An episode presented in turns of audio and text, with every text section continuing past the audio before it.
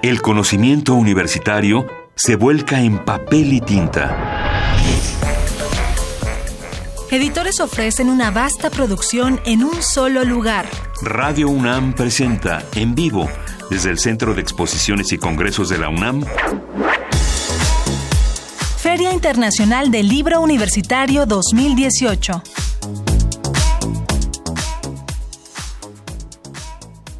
Hola, ¿qué tal? Muy buenas tardes. Tengan todos ustedes. Gracias por acompañarnos aquí en la frecuencia de Radio UNAM noventa y seis punto uno F M. Y estamos pues en el penúltimo día de la Feria Internacional del Libro Universitario. Soy Virginia Sánchez, les saludo y me estoy muy congratulada de estar acompañada de Mario Conde. ¿Qué tal, Mario? Muy bien, muy eh, muchas gracias, Virginia. Ya creo que es la segunda vez que compartimos cabina, ¿no? En la historia de lo que llevamos en Radio UNAM, desde aquel mítico escaparate nueve sesenta y uno. Saludamos a la audiencia que nos está escuchando a través del noventa y seis punto uno de F M, eh, o que quizá nos está sintonizando en doble u doble u doble u punto radio punto unam punto m x. Les recordamos que pueden contactarse con nosotros a través de todas nuestras redes sociales que incluyen el nombre Radio UNAM, en Twitter arroba Radio UNAM e incluso en Instagram. Si andan por aquí, tomen una foto y súbanla con el hashtag Experiencia Sonora. Y bueno, pues recordarles que todavía tienen el día de hoy, lo que resta de esta tarde y el día de mañana para que asistan a esta importantísima Feria Internacional Libro Universitario, porque aquí podrán encontrar muchos libros, mucho material, muchas actividades muy interesantes, libros que muchas veces, como decían en la inauguración de esta feria, a veces en las editoriales comerciales no las encontrarán, entonces es difícil. Y bueno, pues siempre es muy importante y enriquecedor tener un libro o material en las manos, ¿no? Entonces, pues bueno, aquí En, en Avenida Imán número diez, ya saben, pues lleguen, ¿no? Lleguen, como ya llegó nuestro primer invitado de la cabina de esta tarde, que está con nosotros desde antes de iniciar la transmisión, nos vio hacer las pruebas, nos vio probarnos los audífonos, llegar y acomodarnos, y de hecho eh, él propuso la alineación de esta mesa, y es Antonio Ramos Revillas, el autor de Sonrisa de Monstruo. Bienvenido. Gracias por la invitación, es un gusto acompañarlos. Es un gusto que tú estés aquí. Sí, bueno, Antonio Ramos Revillas, él es director de la Dirección Editorial Universitaria de Nuevo León, es licenciado en Letras Españoles en la Universidad Autónoma de Nuevo León y ha coordinado talleres de narrativa en la Casa de la Cultura de Guadalupe, también en Nuevo León, y ha impartido seminarios en la Universidad Autónoma del Estado de Morelos y cursos de literatura y redacción en el Instituto Nacional para la Educación de los Adultos. Sí. Lo que, podemos, lo que podemos llamar una pluma comprometida. Sí, y bueno, bastante trajeteada también, porque voy por lo general de un taller a otro, de una ciudad a otra, pero tiene un, un beneficio eso, el cansancio es bien remunerado porque conoces gente que está en el mundo de los libros o de la escritura y tienen una pasión por eso, que se contagia, aunque tú digas, yo no quiero leer, escuchas a un promotor de lectura que está muy animado porque los demás lean y tú dices, bueno, voy a leer al menos un poema. Dos, con dos lectores ya, ya uno está por bien servido. Sí, con dos. Y fue, y fue durante ese traqueteo que llegaste a, a esta publicación, sí, en la cual trabajaste en colaboración, ¿no? Sí, trabajé en colaboración. Este libro que se llama Sonrisa de Monstruo llegó justo por la invitación de una promotora de lectura que trabaja en, en el municipio de Miguel Alemán, en Sonora, uh-huh. y ella trabaja con la comunidad triqui migrante, que se desplazan desde Oaxaca y llegan hasta allá, trabajan durante una, una temporada como jornaleros y luego después migran a los Estados Unidos, y ella vio esta particularidad que tenemos siempre con los migrantes, que es la discriminación, el rechazo, la sensación de que ellos pertenecen a otra cultura que no son nosotros, y bueno, se le ocurrió eh, pedirme un cuento.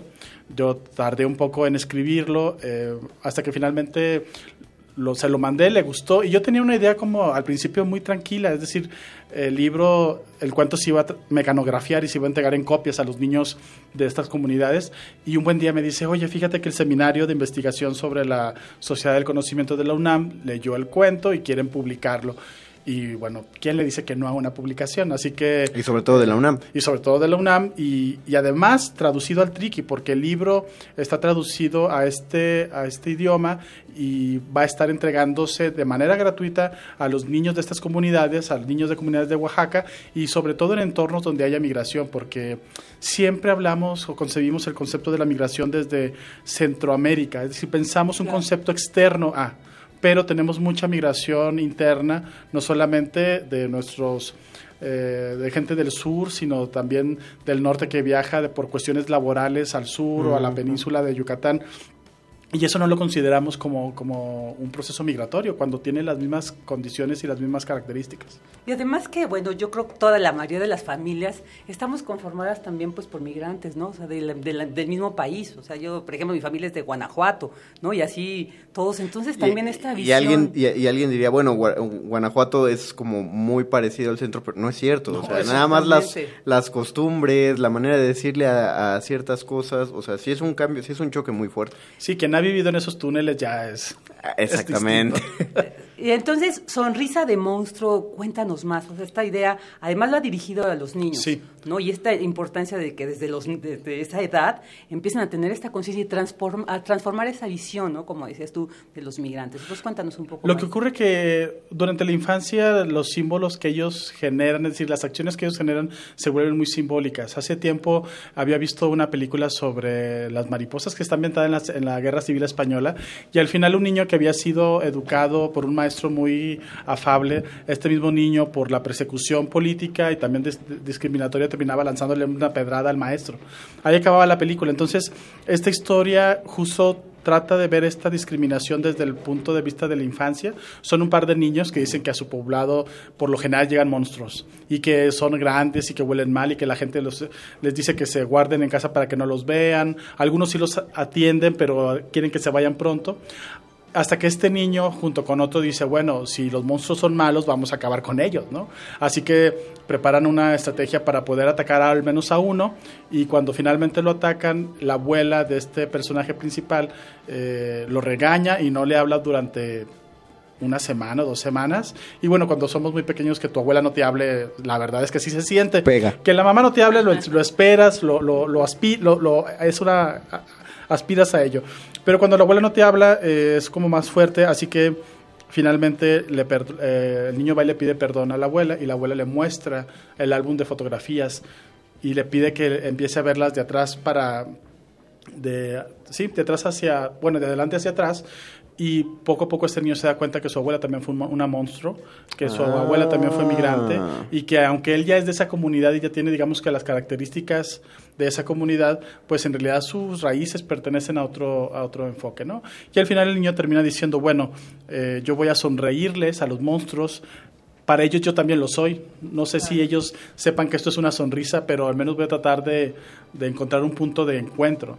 Y bueno, eso es una historia como muy, muy corta, pero, pero creo que pone como sobre la mesa esta cuestión de que no, de que es, o sea, es, van por la tierra diciendo, primero mostrando la machaca y que soy, tengo orgullo de ser del norte, pero muy pocos eh, miran hacia atrás y, y, y, bus, y saben que pertenecen a familias migrantes de tercera generación o de segunda generación que vienen de San Luis, de Tamaulipas, de Coahuila, de Estados Unidos, de la Ciudad de México, del centro, y, y bueno, eh, yo espero que este libro sirva un poco para para digo, idealmente la literatura no debería servir para nada, pero en el sentido de que no es su intención, pero si el libro puede hacer que alguien reflexione sobre la otredad y claro. sobre que todos somos iguales, yo me doy por servir.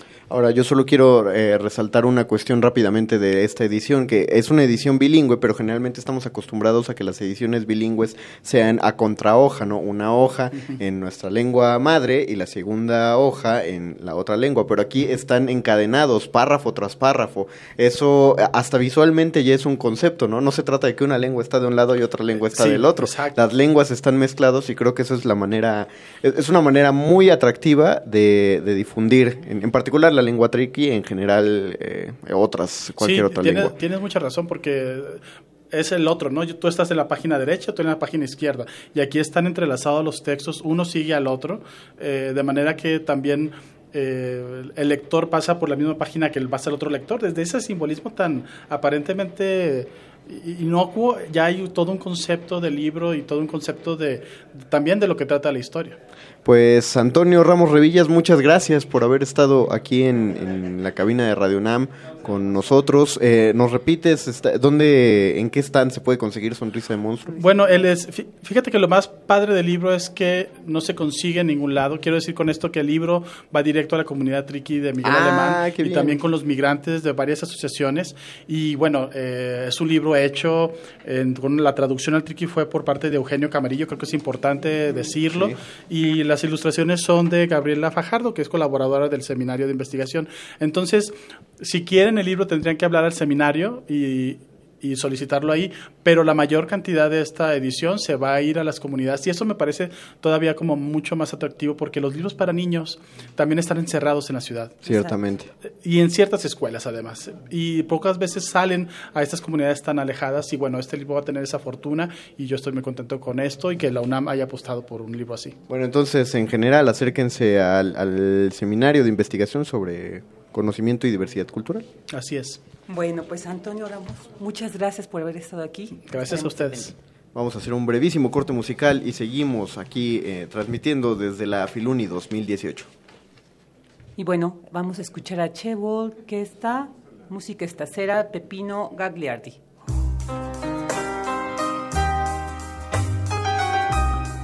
Che vuole questa musica stasera? Che mi riporta un poco del passato. La luna ci teneva compagnia. Io ti sentivo mia, soltanto mia, soltanto mia. Vorrei tenerti qui vicino a me. Adesso che fra noi non c'è più nulla, vorrei sentire ancora le tue parole. Quelle parole che non sento. Il mondo intorno a noi non esisteva, per la felicità che tu mi davi, che me ne faccio ormai di tutti i giorni miei, se nei miei giorni non ci sei più tu.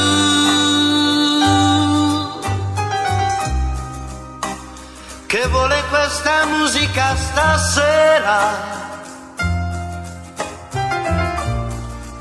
Che mi riporta un poco del passato.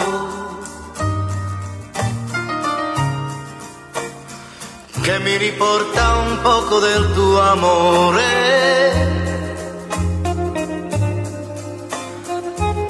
Che mi riporta un poco di te.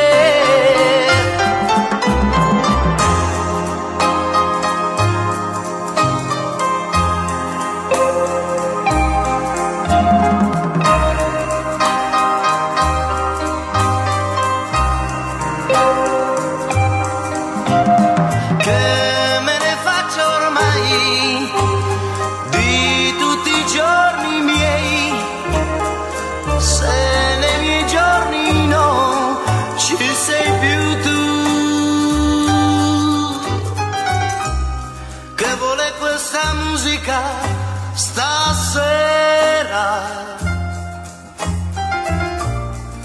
che mi riporta un poco del passato, che mi riporta un poco del tuo amore, che mi riporta un poco di te.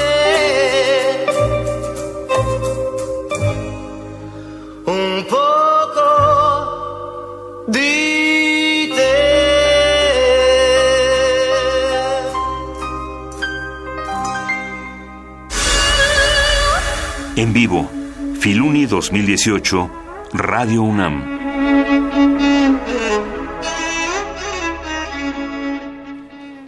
Ya estamos de regreso desde esta transmisión especial desde la Feria Internacional del Libro Universitario, que estamos aquí ubicados en el Centro de Exposiciones y Congresos de la UNAM en Avenida Imán número diez. Y bueno, pues ya estamos con nuestro siguiente invitado, Juan Verdeja. Bienvenido, maestro. Muchas gracias, gracias por la invitación y gracias a la feria también por darnos un espacio para... para presentar el volumen. El, la presentación, tú hablas de la presentación del libro Mirar no es como ver, ensayos críticos sobre la obra de Efrén Hernández. Sí, sí, sí, exactamente. Y bueno, ah. pues antes vamos a, a para conocer más de Adelante. Juan Verdeja. Él es doctor en Letras Hispánicas por el Centro de Estudios Lingüísticos y Literarios del Colegio de México y maestro en Humanidades, línea teoría literaria por la Universidad Autónoma Metropolitana Iztapalapa. Sus intereses de investigación son la relación literatura-silencio en las letras hispanoamericanas, los nexos que la novela y el cuento tienen con el ensayo, las modalidades narrativas fantástica y neofantástica. Eh, Juan, para, al hacerte esta pregunta de un por qué, Ajá. no no me refiero a cuál es la importancia, creo que está, eso es evidente más bien. ¿De dónde, de dónde nace el hecho de hacer el estudio sobre Efrén Hernández? Ah, qué interesante pregunta. Pues mira, eh, ¿de dónde nace? Eh, nace de una, una casualidad, ¿no? De, de una cuestión muy fortuita. Yo tuve eh, una ex exnovia que era lectora de Efrén Hernández, ah, y así llegué. sí. Estos son los así programas llegué, que nos sí, gustan. Sí, sí. Ay, luego sí. Relaciones de ¿quieren que les cuente cosas? Chismes? No. no, no, adelante, adelante. Ajá. No, y, y la lectora. De... Llego así, hago la lectura, le, la lectura de Efrén Hernández, uno de sus, de sus cuentos más famosos, creo yo. Eh, eh, un gran escritor muy bien agradecido. Me llama mucho la atención, sobre todo el final. No lo, no lo, no lo cuento para no hacer spoilers. Uh-huh. Pero es un, es un cuento que creo que toca fibras muy sensibles para, para la gente que ha atravesado por pobreza o que ha eh, sufrido la muerte de un perro o eh, eh, pasan muchas cosas ahí que... O creo sea, casi que, todos nosotros, pues. Vaya que sí. Efrén Hernández le habla al noventa por ciento de la población mundial, ¿no? Y a partir de ahí me di cuenta que podía estudiarlo, uh-huh. eh, como muchos de, de los críticos que no lo dicen, pero así llegamos a nuestras tesis de doctorado y demás. Hice un trabajo escolar sobre Efrén Hernández, le fue muy bien, me di cuenta que había mucho que explorar y pues seguí por esa línea, hice mi tesis doctoral sobre, sobre, este, sobre este escritor y tuve la fortuna de encontrarme con Alejandro Toledo, que es el, el gran, gran... este ¿cómo decirlo? Pues la persona que más ha editado a Efrén Hernández. El Efrén, Efrén Hernandista de México. El Efrén Hernandista de México, sí. ¿Y qué obras eh, podemos encontrar en este ensayo? Que se pues eh, en este libro en particular lo que van a encontrar son estudios críticos, uh-huh. en general, son ocho estudios críticos de gente muy importante en nuestra academia, como Tatiana Bubnova, como Yana Hadati, como Conrado Arranz, uh-huh. Julián Osorno. Eh, gente, gente muy muy buena y también decidimos que, que queríamos darle oportunidad a, a, pues a críticos jóvenes, entonces también está David Yahweh, eh, está Yan- Nayeli de la Cruz, etcétera, ah, ¿no? ¿Cómo está Nayeli? Muy bien, muy bien, yo, yo la verdad es que no tengo el gusto, una, una belleza de este libro es que todo lo hicimos vía electrónica. Ah, wow, qué yo maravilla. Hoy conocí al coordinador, al otro coordinador, Julián okay. Osorno. Hoy lo conocí, no, no, no, o sea, nos habíamos visto por Skype, nos habíamos escrito, nos habíamos hablado por teléfono, pero vernos en vivo y estrecharnos la mano hace unas horas, ¿no? Oye, y es una modalidad muy distinta entonces de trabajo de investigación. Sí, sí, sí, sí eh, pues yo creo que cada vez se hacen más trabajos así, pero lo cierto es que sí ha sorprendido a mucha gente, sobre todo, imaginen, gente ya con toda la experiencia como Alejandro Toledo uh-huh. o Yana Hadati o Tatiana Bubnova, trabajando así. Pues fue, fue diferente, pero creo que es una de las bellezas de este libro. Eh, físicamente también es, es, es un libro muy especial porque eh, ver materializado una cosa que, que, que estuvimos desarrollando, de, desarrollando vía electrónico fue como un pacto extraño, ¿no? Con, pues de, de ya tener ahí el libro, ¿no? Entonces, eh, pues nada, fue, fue un, una experiencia... sí, novedosa incluso para nosotros los escritores, desde, desde hace, los críticos jóvenes. ¿Desde hace cuánto? Comillas, comillas. Comillas, comillas, comillas eh, críticos sí, jóvenes. Sí, comillas. Sí. Eh, ¿Desde hace cuánto que plantean? Este libro lo, lo trabajamos durante dos años y medio y eh, fue fue un buen un buen rato, y mucho de que se tra- de que tardara y que se trabajara vía electrónica fue mi culpa. Yo estaba dando clases en Estados Unidos y entonces fue complicado, sobre todo pero conmigo, hacer, hacer el trabajo. Sí, lo teníamos que hacer, es, es, es un estudio que se tenía que hacer, y luego tuve la fortuna de trabajar en mi tesis doctoral con los hijos de Efrén Hernández, con Martín Hernández. Y él me, me permitió, básicamente nos permitió incluir el, el primer texto que publicó, uno de los tres primeros textos que publicó Efrén Hernández, okay. Los publica los, al mismo, en el mismo año, en mil novecientos veintiocho, se llama Trenzas, y es un ensayo muy, muy pequeño que hizo para la revista Fanal, que tampoco se encontraba por ninguna parte.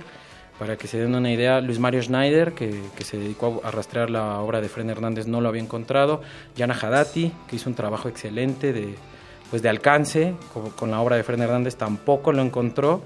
Y yo tuve la suerte de encontrarlo en, en una revista Ola, para que ah, vean que estaba en una ola ahí metido, en una de, de las páginas, ¿no? Y pues ya, así lo publicamos y ahora se incluyó en este libro y estamos muy contentos porque ahora se puede tener un cuadro completo del primer Efrén Hernández, ¿no? Oye, Juan, y bueno, después de haber leído en esta etapa del noviazgo, ¿no? Este acercado de Efrén Hernández. Y ahora vamos a volver a eso, Virginia. Qué es difícil. ¿Qué, qué, ¿Por qué me dan café y no cerveza? No, continúa, continúa, es que es fuera de la verdad, ¿no? Claro, es aquí, mira, de lo que uno se va enterando, ¿no? De que hay relaciones que dejan cosas buenas. Y ahora es nuevo, que ves, ¿no? eh, todos estos ensayos, ¿no? Ya compilados, ya materializados, ¿te da otra mirada también de, de Efrén Hernández? Sí, por supuesto. Eh, primero, la, la, eh, vaya, la intención de este volumen es también acercar a otros lectores, ¿no? Eh, por eso también hay unas entrevistas con Dolores Castro, que fue es una poeta muy importante eh, y fue alumna de Efrén Hernández. Eh, tenemos varias, por ejemplo, tenemos un ensayo de Rafael Lemus, que es este... Eh, que antes era de Letras Libres, no sé si, si lo recuerdan. Uh-huh. Y Rafael Lemus también hizo un ensayo que no es necesariamente crítico, es decir, no es académico. Eh, es para, pues, para cualquier lector que quiera acercarse a Efrén Hernández. Entonces, la intención es acercar a la, al público en general a la obra de Efrén Hernández a partir de pactos muy particulares con, con la crítica, con el ensayo y pues con la, con la búsqueda de nuevos materiales, bueno, de materiales inéditos, ¿no? Como sí, es este... Sí. Este Trenzas. Entonces así, así llegamos, Virginia. Creo que parte de esto estás contestando una pregunta que voy a plantear de una vez, pero no la vas a poder contestar ahorita porque vamos a, a hacer un pequeño ah. corte, eh, un corte oficial dentro de la programación de Radio UNAM. Pero dijiste, es un libro que se tenía que hacer. Ahorita ya empezaste a, a hablar de algunas cuestiones de su necesidad, sí. El introducir a nuevos lectores hacia Efrén Hernández, pero eh, vamos a adentrarnos más en ese del, del por qué, por Perfecto. Qué tan importante, porque a, tampoco que Efrén Hernández sea un autor escondido en el fondo de los libreros. No, no, está buenísimo, sí. Pero lo hablaremos porque ya nos quedan cuatro, tres, dos, uno y pues vamos a hacer un corte, Virginia. Vamos, vámonos al corte, ahorita regresamos. Sí. En vivo, Filuni dos mil dieciocho, Radio UNAM.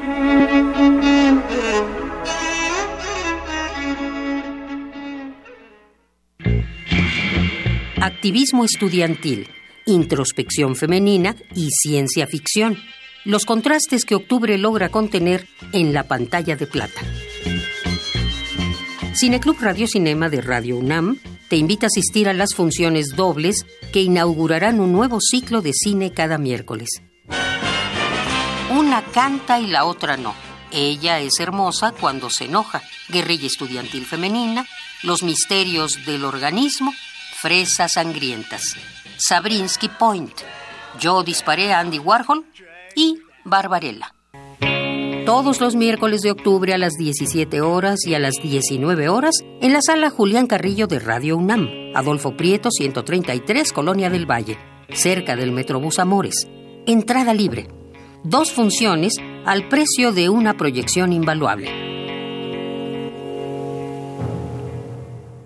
Yo soy Carla y no me dejaron ser candidata de mi partido porque pensaron que era mejor tener a un candidato hombre. Soy Jimena, fui candidata a alcaldesa y no estoy conforme con el resultado de la elección. Yo soy Alfonso, presenté mi proyecto para la consulta de presupuesto participativo. Creo que cumplió con los requisitos y no fue considerado. En todos estos casos, el Tribunal Electoral de la Ciudad de México analiza, indica quién tiene la razón y protege sus derechos. Tribunal Electoral de la Ciudad de México. De principio a fin, justicia en tu elección.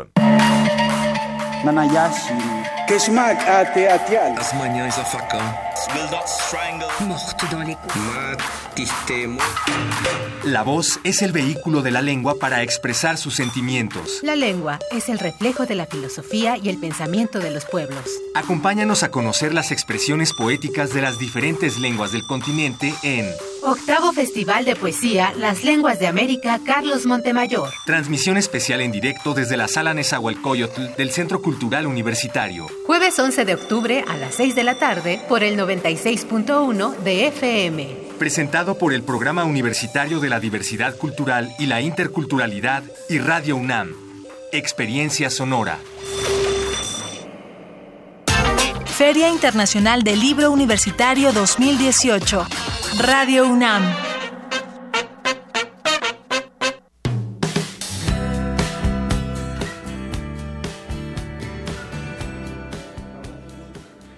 Y bueno, pues otra vez aquí escuchando a este interesante trabajo de Juan Verdeja, ¿no? En que nos quedamos con una pregunta muy interesante que Mario Conde le hacía antes del corte. Entonces, pues...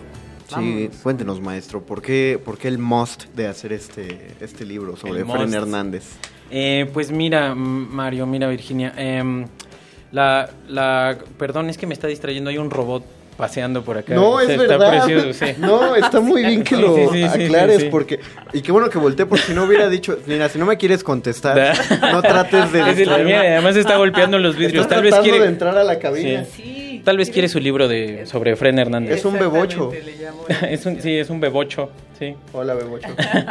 Esto debe, tienen que darse una vuelta por el stand de Radio UNAM aquí en la Filuni, porque obviamente se los estamos contando y ustedes del otro lado de la bocina piensan que estamos inventando esto para hacer tiempo porque se cayeron las redes sociales y queremos... No, es verdad. Es verdad. Está, ha llamado sí. la atención un bebocho. Está en... B B ocho de aquí dando la vuelta con todos nosotros. Está precioso. Sí, nunca voy a entender cómo... ¿Cómo Pan... funciona? Ajá, no, ¿cómo pasa eso? No. Pero... Yo por eso estudié Humanidades. para, para fascinarnos del hecho para fascinarme de que, con de que hay una media pelota arriba de saludando. Una pelota completa y nos está saludando. Ya me dio miedo. Sí, ya. Ahora nos está acosando. Ya dejó de ser gracioso. No, no, es que tiene personalidad. Es, es, tiene es, personalidad. Es algo sí. control remoto con personalidad. Sí, entonces, sí, sí. Cuidado, cuidado a la gente que va caminando por ahí. Sí. Eh, ahora sí. Efrén Hernández. Bueno, ¿por qué el must? Este, Ajá. es un libro que, como les decía, intenta acercar la obra de Efrén Hernández a, a las nuevas generaciones, pero sobre todo lo que intenta...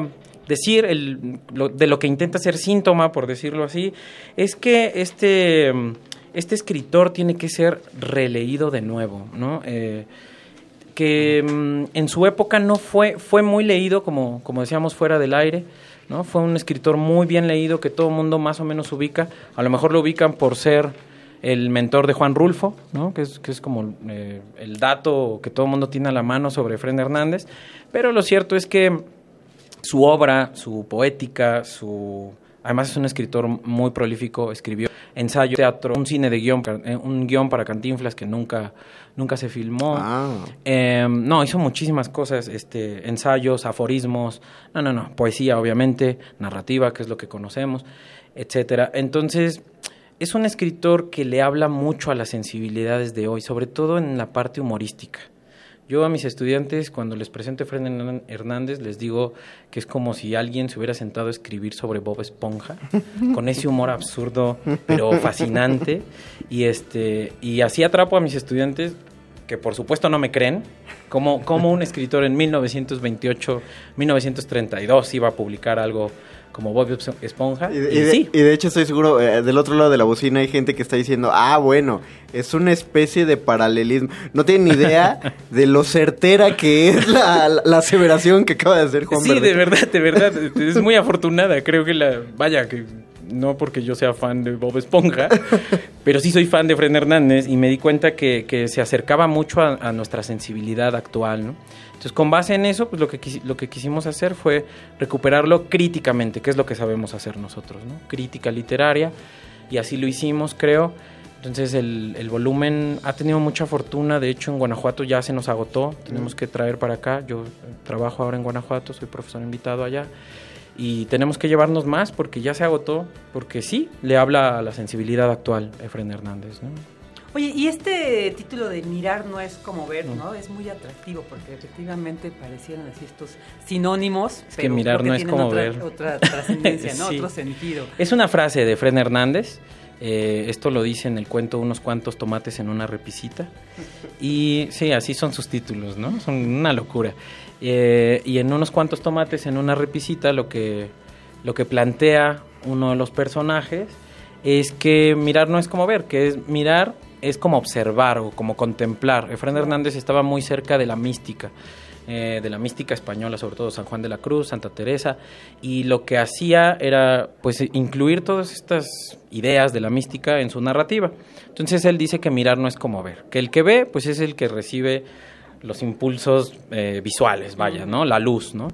Pero el que, el que mira es el que observa y sobre todo el que contempla, que es el acto, uno de los actos característicos de la mística. Y siempre, entonces, siempre deben observar porque nunca saben cuando un robot va a estar pasando frente a ustedes. Exacto, si Efrén Hernández se hubiera levantado a aplaudir y luego hubiera dicho, mirar no es como ver, cómo do- se mueve ese robot. Con todo el dolor de mi corazón tengo que decir que se aproxima, que tenemos que terminar esta sabrosa plática de Efrén Hernández, pero antes cuéntanos sobre la gente que estuvo detrás de la, eh, pre- menciona a la gente que estuvo detrás de la edición de sí, este Sí, sí, sí, al- algo que me interesa mucho, eh, eh, siempre pues marcar, es que el libro está súper cuidado en la parte editorial, en el aparato crítico, que es algo que los críticos siempre agradecemos, ¿no? Eh, el aparato de citas, eh, las bibliografías de cada artículo, súper cuidadas, y eso es un trabajo de, de Ana Rodríguez y de Federico de la Vega, que fueron nuestros editores en la Universidad Autónoma de Querétaro, y la verdad es que hicieron un trabajo impresionante, esa es la palabra. Los escritores, los críticos más, más rigurosos se han acercado a nuestro libro y eso es lo primero que les llama la atención. Luego ya se enamoran del contenido, o eso dicen. Que el cielo salve a los editores, qué sería de nosotros sin ellos. Exacto, sí. Pues muchas gracias, Juan Manuel Verdeja, por Mario, haber estado Virginia, aquí. Un placer, gracias. Muchísimas gracias por el espacio y que tengan muy bonita tarde. Gracias, igualmente. igualmente. Vamos a un corte musical, Virginia. Sí, la vi en Rose, de Louis Armstrong.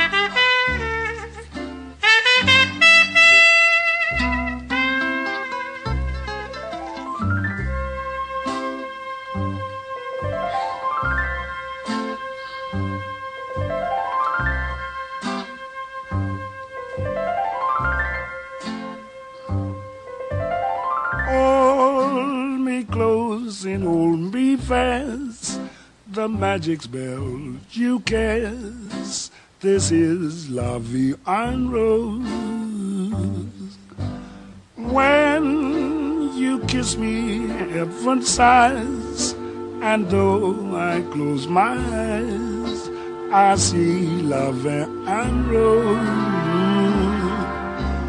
When you press me to your heart, and in a world apart, a world where roses bloom.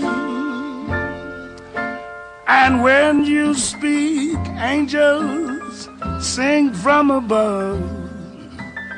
Everyday word seems to tiny to love zone. Give your heart and soul to me, and life will always bleed. La vie en rose.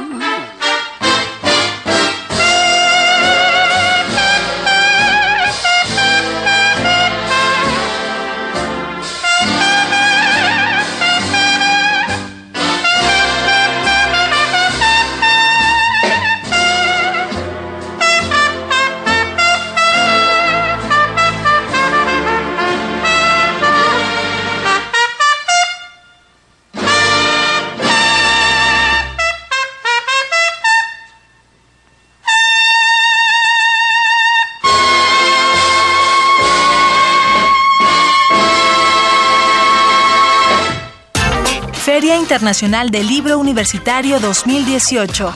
Radio UNAM. Les recordamos que pueden enviarnos cualquier mensaje, cualquier duda o cualquier petición de aclaración al Facebook de Radio UNAM, al Twitter, arroba Radio UNAM, y si quieren también suban sus fotografías de la Filuni dos mil dieciocho al Instagram Radio UNAM con el hashtag Experiencia Sonora. Y bueno, no olviden, estamos aquí en Avenida Imán, número diez. Pueden llegar, hoy es el penúltimo día, pero todavía el día de mañana estará esta importante feria. Y bueno, decirles que pueden llegar en automóvil, hay un estacionamiento aquí al lado, pero también hay un transporte especial para la Filuni desde el Metro C U. Ahí dicen los camiones el letrero, ¿no? Directamente son muy identificables. Entonces, pues, para que visiten esta importante eh, feria. Y bueno, pues ya está con nosotros nuestra invitada Silvia Arango. Ella es arquitecta colombiana y su trabajo sobre historia, teoría y crítica de la arquitectura pues constituye uno de los referentes más valorados por la disciplina en Latinoamérica. Y bueno, lo acompaña a su vez con el empeño de generar un movimiento junto a analistas y críticos de otros países de la región hacia la búsqueda de valores singulares, distintivos e identitarios para la arquitectura de América Latina. Y nos va a hablar pues sobre la conferencia que el día de hoy, ¿no?, se dio sobre producción académica de arquitectura en la Universidad Nacional de Colombia, que además la Universidad Nacional de Colombia es la invitada de honor de esta Feria Internacional del Libro Universitario. Bienvenida, Silvia Arango. Eh, gracias. Pues lo que estuve presentando en la conferencia es eh, algunos de los libros que ha publicado y que trajimos a la, a la, a la feria eh, como indicadores del rumbo que está tomando la investigación en la Facultad de Arquitectura. Eh, me acompañó una profesora de que también es parte del comité editorial de la UNAM, de la Facultad de Arquitectura, y estuvimos haciendo una comparación del tipo de publicaciones que hacemos en Colombia y el tipo de publicaciones que hacen aquí en México.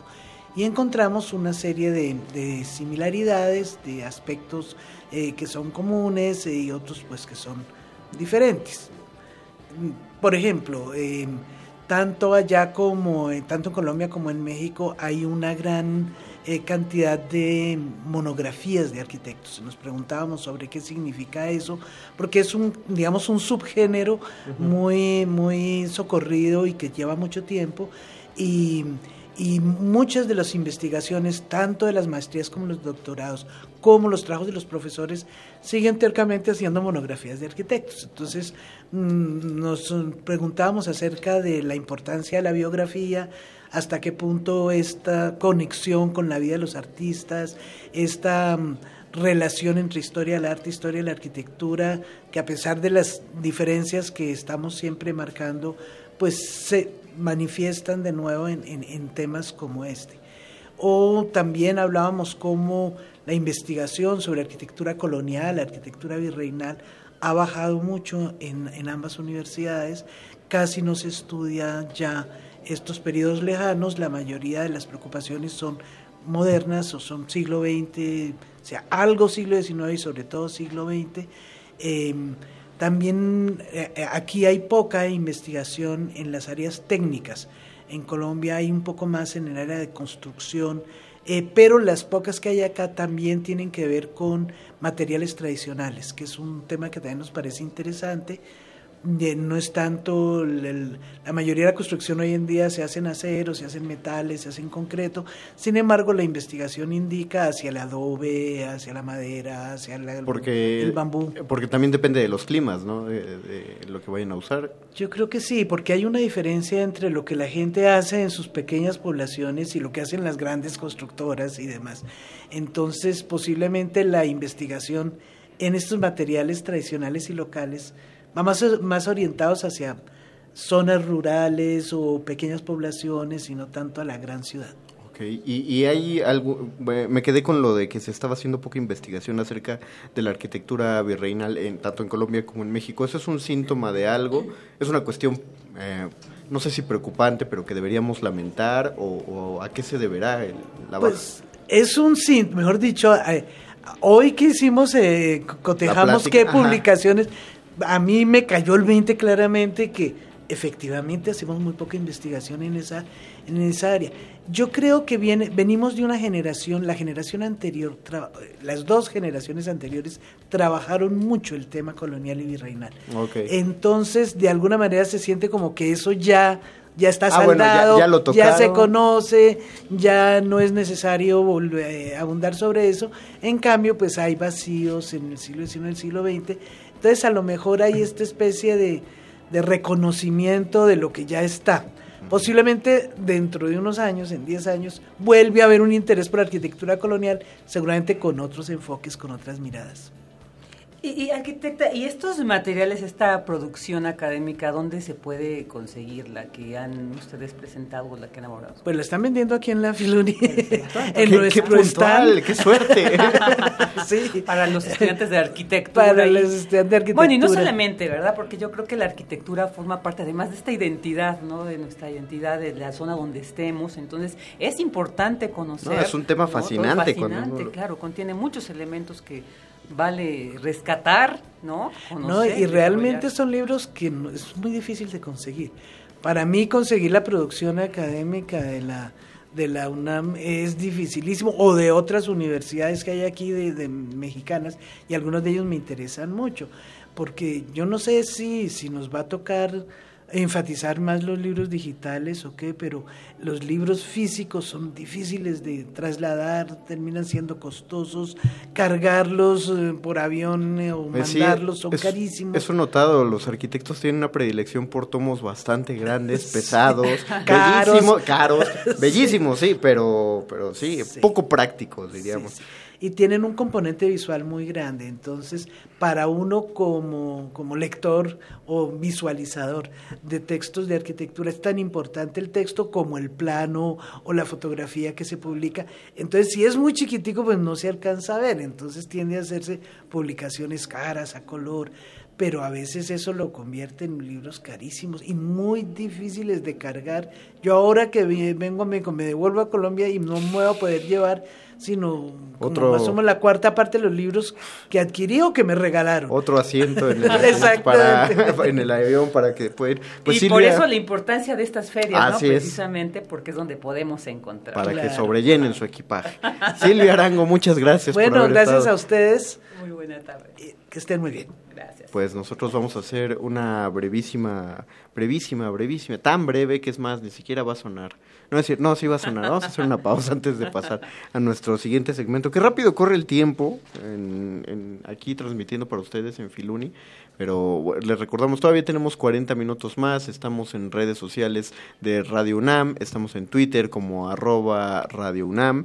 Cualquier cosa que quieran tuitearnos, cualquier eh, fotografía que quieran subir al Instagram y etiquetar a Radio UNAM, usen el hashtag Experiencia Sonora, por favor.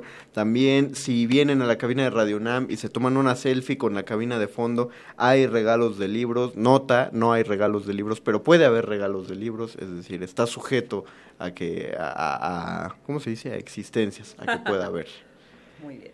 Y pues, eh, pregunto aquí, ah, pues sí, pausa, y regresamos.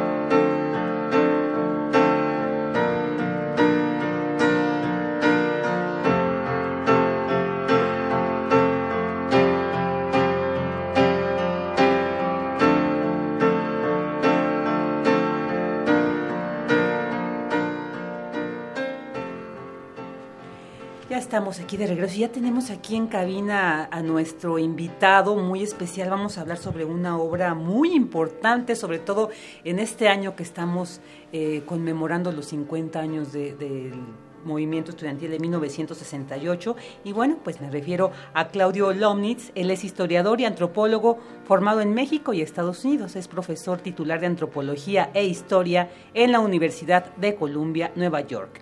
Y ha sido director del Centro de Estudios Latinoamericanos de la Universidad de Chicago y del Centro para el Estudio de la Etnicidad y la Raza de la Universidad de Columbia. Entre dos mil cuatro y dos mil diez dirigió la revista académica Public Culture y es colaborador habitual del periódico mexicano La Jornada. Ha publicado varios libros sobre política y cultura en México, entre ellos Evolución de una sociedad rural, Modernidad indiana, Nueve ensayos sobre nación y mediación en México, Idea de la muerte en México, El regreso del camarada Ricardo Flores Magón y La nación desdibujada, México en trece ensayos.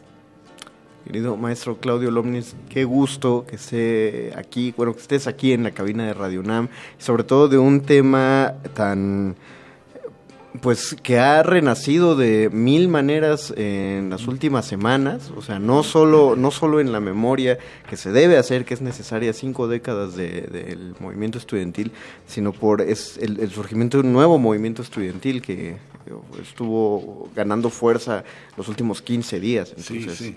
Qué gusto que estés aquí. Gracias, el, el gusto es, para, es mío, es un, un privilegio estar con ustedes y aquí en Radio UNAM. Pues eh, hablemos directo sobre esta publicación. Perfecto, cómo no. El libro es una historia colectiva, se anuncia como una historia colectiva eh, de medio siglo, uh-huh. eh, mil novecientos sesenta y ocho a dos mil dieciocho, y es un libro singular, muy curioso, porque es genuinamente una historia colectiva, en el sentido de que somos cincuenta autores, y hicimos un experimento que yo llamaría como surrealista, que fue hacer una rifa en la que participamos, eh, bueno, en la, en la que, que organizaron eh, Joaquín Díaz Canedo y Maricel Buiza, ah. del, de la editorial de la UNAM, ¿no?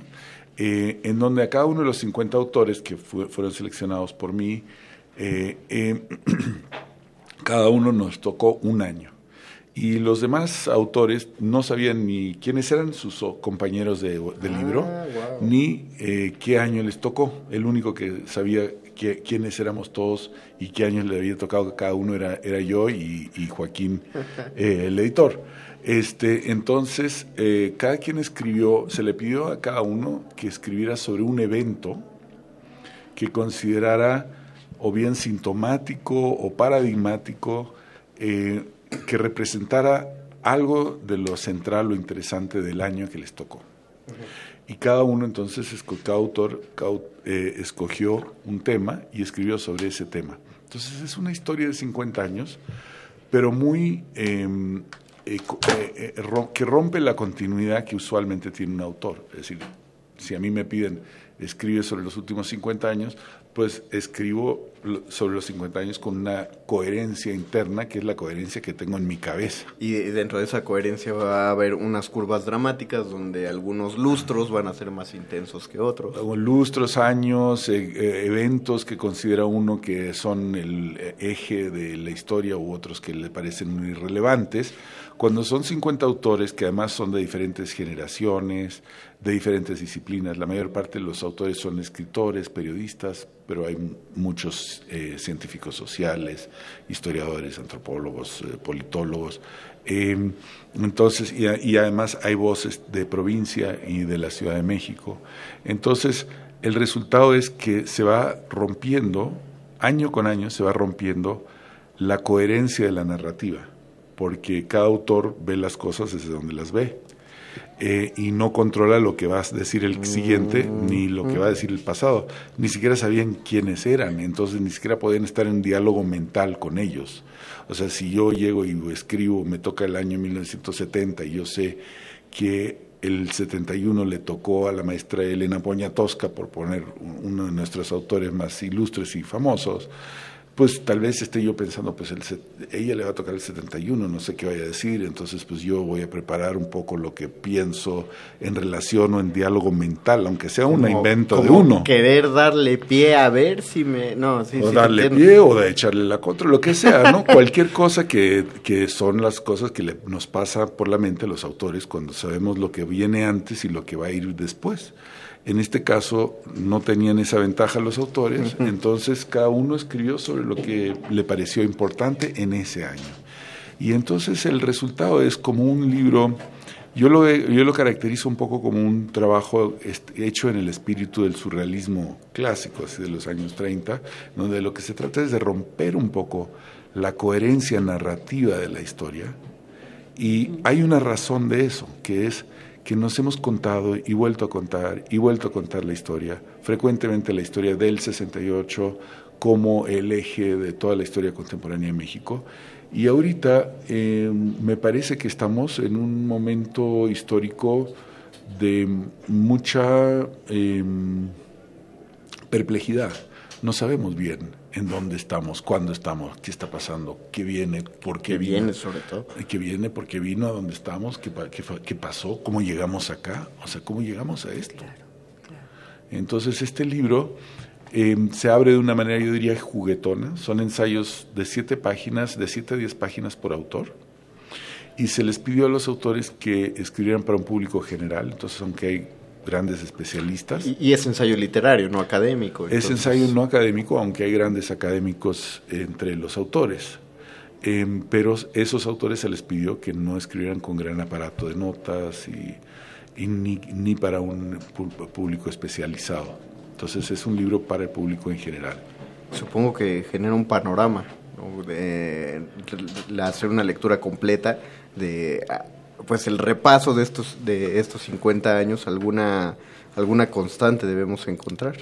Y yo creo que además enriquece, ¿no?, esta visión histórica que, eh, como bien dice usted, eh, a veces ahorita, por ejemplo, hablamos del sesenta y ocho, nos centramos meramente, pero es muy interesante ver qué ha pasado, ¿no? No solamente en ese ámbito de la movilización estudiantil, en la movilización social, ¿no? O sea, finalmente la historia se construye de todos los quehaceres, de todas las actividades, de todos los acontecimientos cotidianos que a veces, bueno, se van conformando en, en acontecimientos sociales. Sí, además hay, por un lado, eh, hay lo que, lo que había mencionado antes, que es como cierto rompimiento de una narrativa histórica, pero por otro lado hay una serie de rimas que van saliendo, de cosas que salen un año y luego se repite un poco después de otra manera, de modo que hay temas que van entrecruzando toda la historia y que sí le dan también cierta continuidad a, a la cosa, aunque sea de manera involuntaria. Eh, los temas que se tratan son muy diversos. Hay una autora de Guadalajara que escribe sobre, no me acuerdo el año exacto, setenta, quizá setenta y uno, que en donde está hablando de la historia del consumismo, la llegada del primer como mall a Guadalajara, ¿no? Este, luego otra eh, eh, otra autora que escribe sobre un derrame de Pemex en la sonda de Campeche. Eh, eh, otro autor que, que escribe sobre eh, una elección, en un año de elección de, de sexenio. Este, hay un, autores que escriben sobre eh, eventos culturales, como por ejemplo la publicación eh, de Noticias del Imperio de Fernando del Paso, o eh, de contrastando, el caso de Adolfo Castañón, contrastando la publicación de un libro de Carlos Fuentes y otro de Octavio Paz en el año que le tocó. Entonces, eh, sale una historia social, cultural, ambiental, política, eh, pero... interesantemente, pues sí es el mismo país y, y sí se relacionan lo que pasa antes con lo que sucede después. Lo que pasa es que el modo en que se relaciona nos toca, tal vez, estamos en un momento, la apuesta del libro es que estamos en un, un momento bueno para volver a pensar las cosas.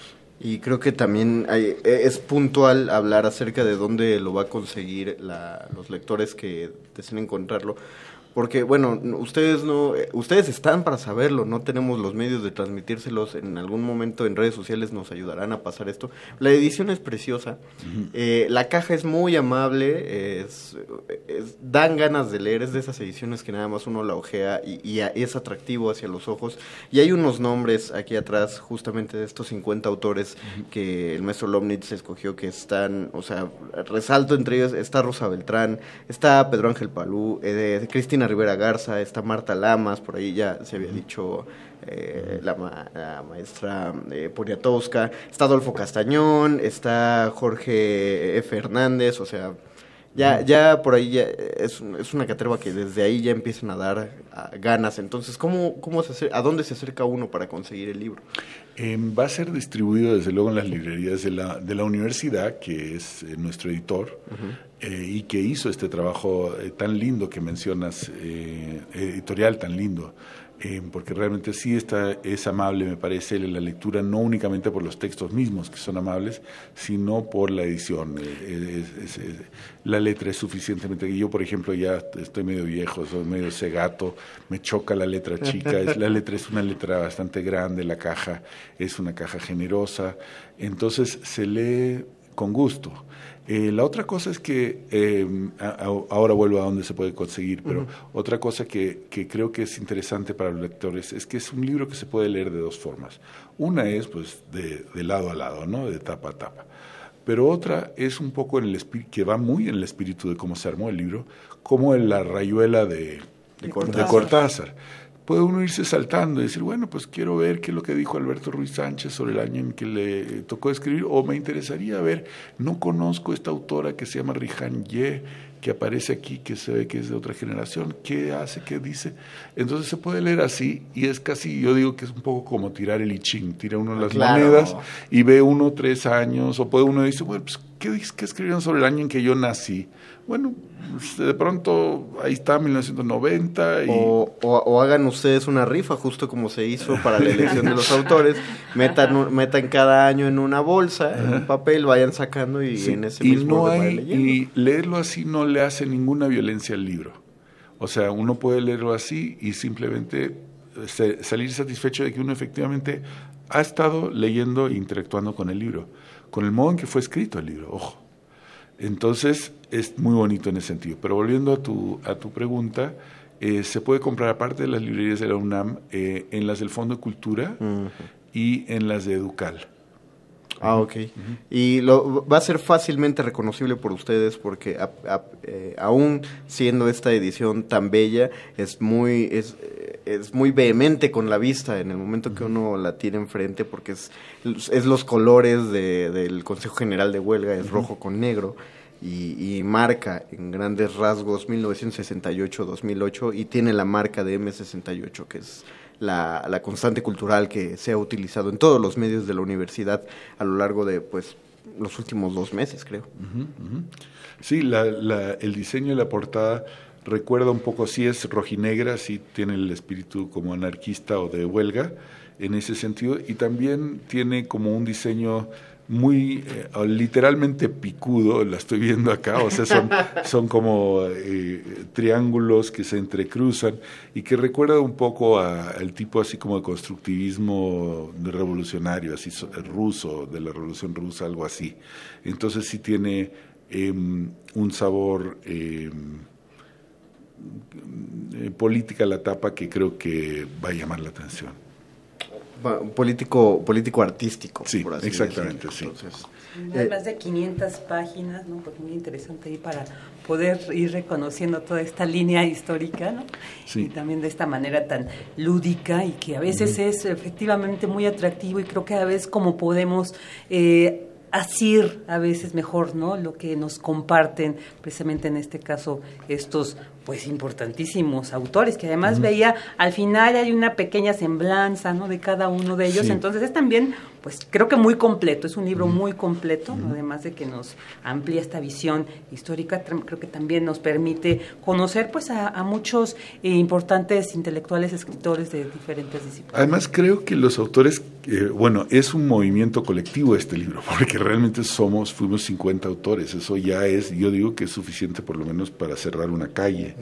grande. Este, ¿no? O sea, tiene, tiene un lado de manifestación. Y cerrar una calle puede desquiciar esta ciudad, entonces exacto. Son suficientes, claro que sí. Entonces, la gente le entró, a, a mí me sorprendió mucho porque la verdad es que una vez que lo echamos a andar y empecé a aterrar porque pues se necesita que los cincuenta escriban sus ensayos y se los tomen a pecho, y la verdad es que la gente respondió de manera muy sorprendente para mí y muy grata para mí, eh, y creo que va a ser muy grata para los lectores, eh, pero además hay ejemplos entre los autores de gente que realmente se suelta el chongo. Pongo un ejemplo, el ministro Cosío, José Ramón Cosío, pues es ministro de la Suprema Corte de Justicia, le tocó en la lotería el año mil novecientos ochenta y tres y termina escribiendo sobre la renovación moral de la sociedad que lanzó Miguel de la Madrid, que quizás no sea tan sorprendente que un, que un juez y un abogado escriba sobre el tema de la moralidad pública,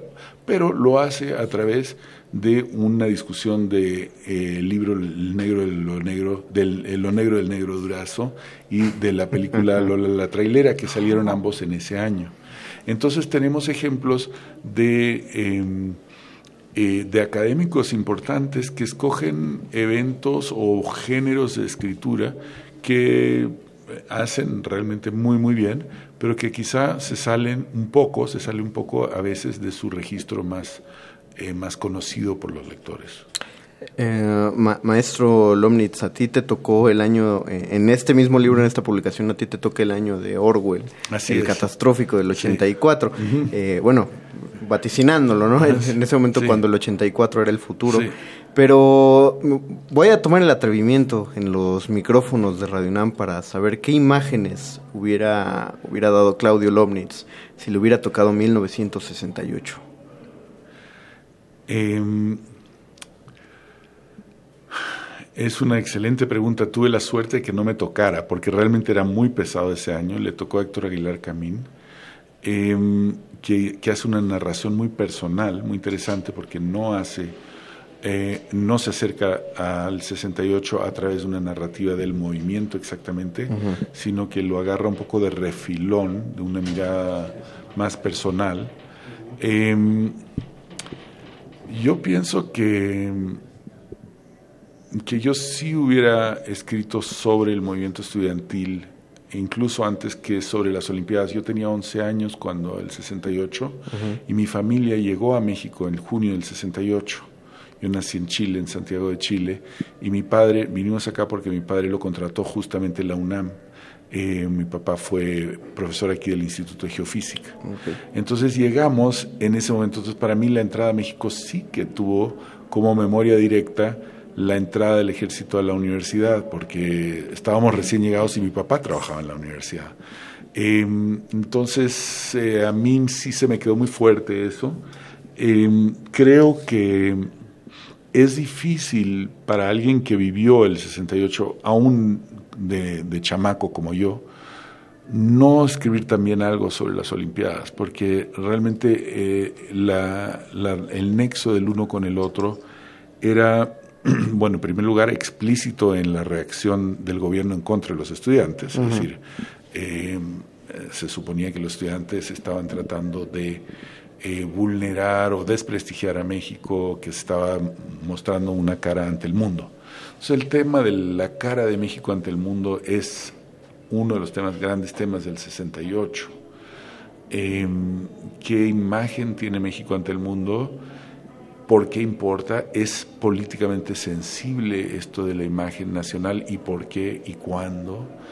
Yo pienso que yo hubiera quizá entrado al tema por ese lado, pero no lo sé, porque la verdad es que a mí me costó muchísimo trabajo escribir el año que me tocó, el ochenta y cuatro. El ochenta y cuatro. Me tardé un montón en poder. Fui de los últimos, es un poco, un poco penoso, pero fui de los últimos autores en entregar su texto. Bueno, ahora que... se lo puedo decir a los demás. Exacto. Porque el libro existe, ¿no?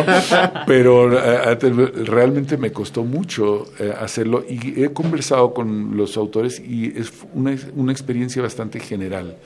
Eh, los autores casi todos se quedaron medio pasmados uno o dos meses, pensando dos, a veces tres, cuatro meses, incluso en algunos casos, realmente hasta que encontraron el, el evento con el que se sintieron a gusto. Por ejemplo, yo en el ochenta y cuatro, cuando me tocó, pensé en Orwell, igual uh-huh. como lo acabas de mencionar, pero no escribí sobre Orwell al final, ni usé imágenes orwellianas, sino que escribí sobre unos programas que grabaron en Televisa, Octavio Paz eh, en Televisa, para la conmemoración de sus setenta años. Ah, y, es verdad. Eh, y la quema de la efigie de Octavio Paz a raíz de un, de un discurso que se, eh, que, se, que, que se aventó en la Feria de Frankfurt en contra de la Revolución Sandinista.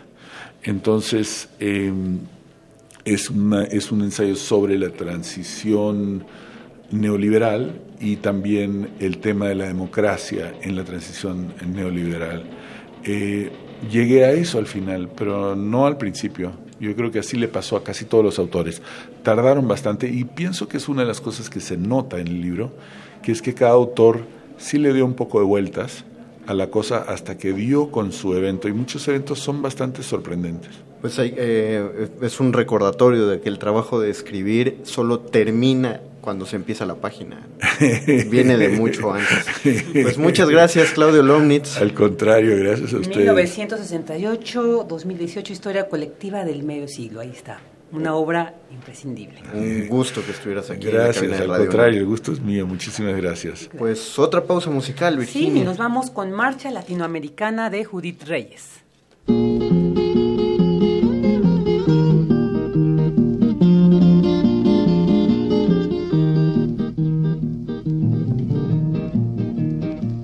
Bienvenido a la América Latina, el destino glorioso y singular de enfrentarnos al cruel imperialismo y poderlo aniquilar. No queremos ser colonia de los yanquis, rechazamos su voraz dominación. En América Latina proclamamos la autodeterminación. A las armas, a las armas, compañeros, las guerrillas populares vienen ya. Y a lo largo de nuestras cordilleras se oye un son de libertad. A las armas, a las armas, compañeros, las guerrillas populares vienen ya. Y a lo largo de nuestras cordilleras se oye un son de libertad. Dictadores y gorilas son lo mismo, instrumentos del Pentágono y su ley, pero América Latina se levanta contra el tigre de papel. En América Latina tiene cita el imperialismo artero y agresor, tiene cita con la muerte y con el alma de aquel gran libertador. A las armas, a las armas, compañeros, las guerrillas populares vienen ya. Y a lo largo de nuestras cordilleras se oye un son de libertad. A las armas, a las armas, compañeros, las guerrillas populares vienen ya. Y a lo largo de nuestras cordilleras se oye un son de libertad.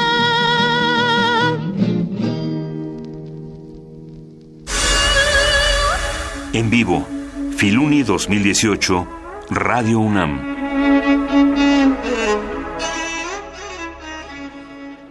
Ya estamos aquí de regreso y aquí en la Feria Internacional del Libro Universitario desde el Centro de Exposiciones y Congresos de la UNAM. Y bueno, el penúltimo día hemos estado insistiendo porque todavía el día de mañana van a tener oportunidad de venir a darse una vuelta, a recorrer los pasillos de cada una de las eh, casas editoriales, de tanto de universidades eh, nacionales como internacionales, ¿no? Como de América Latina sobre todo. Y bueno, obras muy interesantes como la que ahorita vamos a, a, a platicar con nuestro invitado. Bienvenido, con... Gustavo Adolfo Silva, que nos va a hablar sobre el lanzamiento de la colección de León de Griff. Bienvenido. Buenas tardes, muchas gracias. Oh, buenas tardes eh, a ti y muchas gracias a ti por aceptar la invitación a venir a la, la cabina. Cuéntanos, ¿por qué hacer un compilado de una obra extensísima de León de Griff? Bueno, pues... Eh...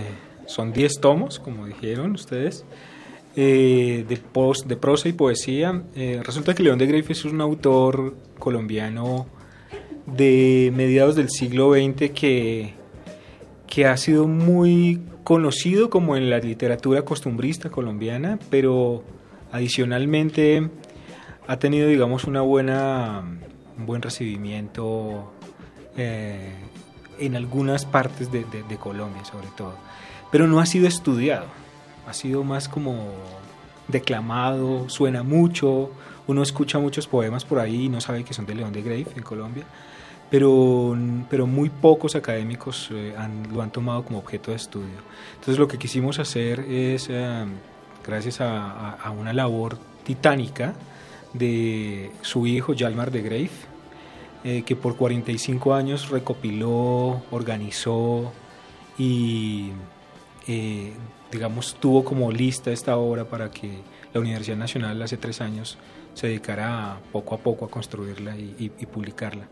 El trabajo de Hjalmar por más de cuarenta y cinco años fue monumental para, para lograr tener esta obra completa, que lo que queremos como universidad es entregárselo a los estudiosos y a los investigadores.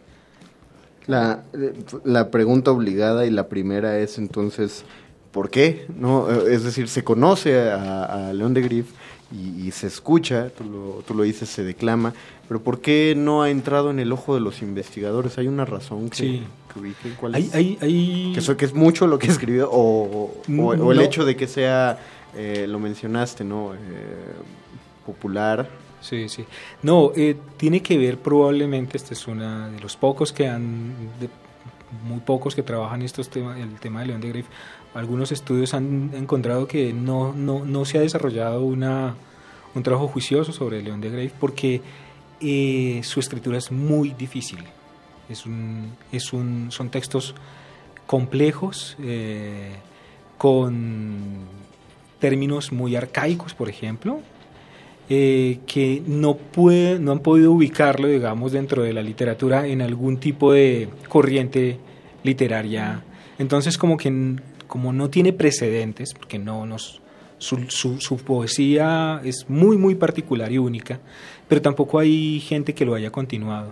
Entonces, okay. Quedó como muy aislado dentro de toda la literatura colombiana, tan aislado que no tiene mucha, mucho trabajo adicional desde las universidades o la investigación. Y qué curioso que tenga, arca- tenga todos arcaísmos, estos arcaísmos que sí. dices, porque pues, es un autor de principios del siglo pasado. Sí, sí, Entonces sí, sí. Eh, es heredero de, de alguna literatura. Y lo que estoy notando en una primera ojeada de este primer volumen uh-huh. que nos hiciste favor de traer, es que era muy, muy adepto a la métrica, al, al verso medido y a, la, y a la rima en formas casi barrocas. Tiene... tiene... distintas formas de, de construir poesía, digamos, uh-huh. él pasa por muchos, uh, uh, digamos, corrientes uh, literarias desde la poesía, hace métrica, también hace verso y, libre. Y, cre- y creo que hasta experimentos personales, porque uh-huh. ahí vi unas estrofillas de siete sílabas, de una rima sí, encadenada, sí, sí, sí, sí. Eh, diez versos, no, que no había visto yo en otro, uh-huh. en sí, otro la, autor. La, el asunto con León de Greiff es que, digamos, sobre todo es un autor que parece estar buscándole los límites al lenguaje, eh, uh-huh. es como está sacando el lenguaje de su comodidad, y algunos uh, pocos estudiosos, una particularidad por ejemplo es, eh, ha tenido muy buen recibimiento a finales del siglo pasado, el, del veinte, en, en Rusia, uh, hubo un, un traductor al ruso, Koncharenko, que, que produjo una antología Ah, para ellos y, y, y, y este Koncharenko ha contado, digamos, es uno de los pocos investigadores sobre León de, de Greiff, y ha contado que más que la métrica y el mensaje que está dando León de Greiff ahí, lo importante es la musicalidad, digamos, de, la, de, la, de, la, de las frases y, de, y de, las, de los versos en general, porque León de Greiff no está utilizando las palabras como normalmente las utiliza un poeta.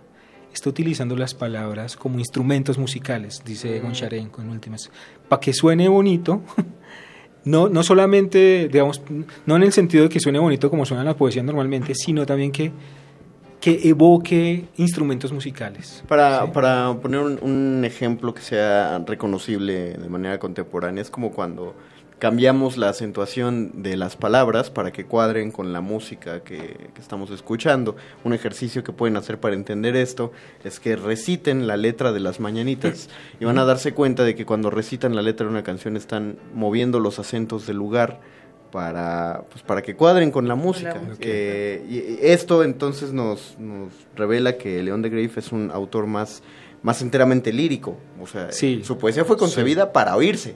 Exacto, y él lo dice en, en, en varias ocasiones a través de su poesía y su prosa, y es, él, hace, él hace poesía porque la poesía y la música son eternas, y, y él hace poesía no para los ojos, sino para los oídos, pero digamos con una particular nuevamente, particularidad nuevamente, las palabras que escoge, las escoge para que en determinados momentos suenen instrumentos musicales, suenen flautas, suenen tambores.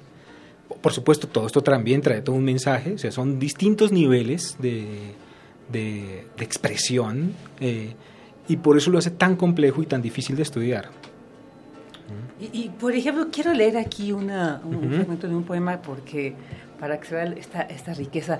Amo la noche porque está sola y muda, porque no tiene sol, porque apenas si tiene, vaga y leve a la luna, a la fría Selene, que domina sus ámbitos temblorosa y desnuda. Entonces, de repente a mí me atrajo porque efectivamente además es toda... La poesía, creo que en sí, sí. es como esta posibilidad de crear imágenes, ¿no? Eh, eh, digamos, personales, porque es una lectura difícil, ¿no? La poesía no es como cualquier sí, no, otro no, género. Entonces, no, bueno, al, al, además en este lenguaje que León de Greiff hacía, pues creo que permite ampliar, jugar más, ¿no? Con estas figuras... Eh, bueno. que, que su poesía nos permite. Entonces aquí de repente con solo esa pequeña estrofa sí. de, de ese poema podemos imaginarnos esa noche de una manera aquí tengo, muy maravillosa. Sí, les, les puedo leer uno muy rápido, no, no es un poema sino un fragmento favor. Donde digamos se, se siente mucho más claro esta manera musical y sinfónica, como dice Goncharenko, su traductor al, alema, al, al, al ruso, por favor, que, que suena y, y, y, y aparecen los arcaísmos muy fuertes también, digamos. Um, El, el poema, además los poemas, casi una gran parte de los poemas de, de, de León de Greiff eh, se titulan como obras musicales, como sinfonías, nocturnos. Eh, este, por ejemplo, se llama Fanfarria en Sol Mayor, por ejemplo, y así hay muchos más okay. de ese estilo. Este es un fragmento pequeño de Fanfarria en Sol Mayor y dice: "O Bolombolo, país de, te- de tedio". No, perdón, aquí ya. O Bolombolo, país exótico y no nada utópico, en absoluto, seguramente enjalbegado de trópicos hasta donde no más, o Bolombolo, de cacofónico o de ecolálico, nombre onomatopéyico y suave y retumbante, o Bolombolo. Una, es una población de Antioquia, en, en Colombia, que es absolutamente calurosa y tediosa, donde él estuvo trabajando mucho. Entonces ahí suena un tambor todo el tiempo, bom bom sí. bom bom bom bom bom bom bom. Y, y, y solo levantabas la pregunta, ¿por qué no le, o sea, esto es hongo rocosongo y, sí. y debería tener más, pues no sé, alguien más debió lo han musicalizado, que... han han, han hecho ah. han hecho música con con versos de León de Greiff.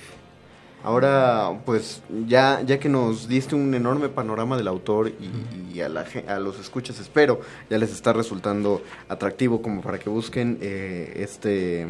autor. Eh, pues más bien la obra completa que, que se han reunido aquí. Ahora háblanos de... De este to- volumen que lo primero que llama la atención, Virginia, es enorme.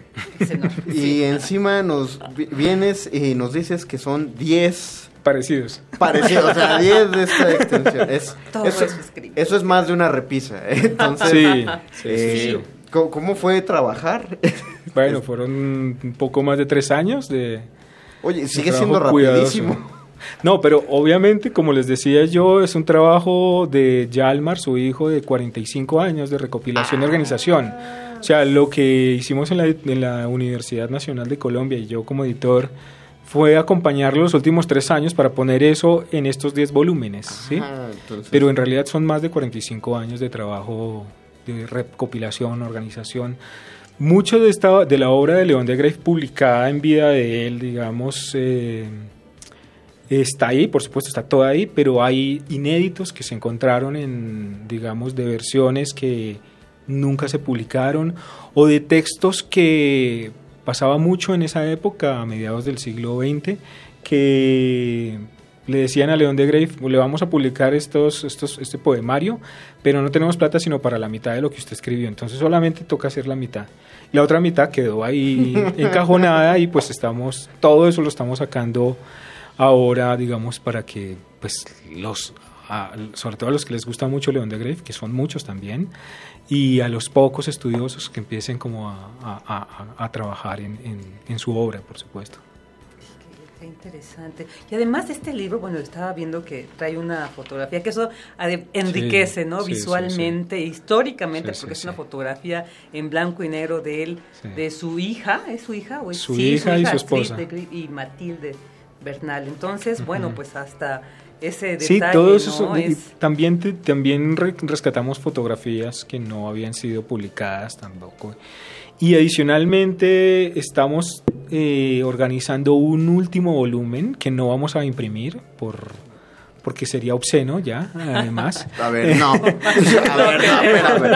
Hace rato yo estaba diciendo que tengo eh, trastorno obsesivo compulsivo y no puedo tener una, una colección incompleta. Incompleta. No, ahora, ahora resulta que si alguien consigue los diez tomos, eh, hay, hay un...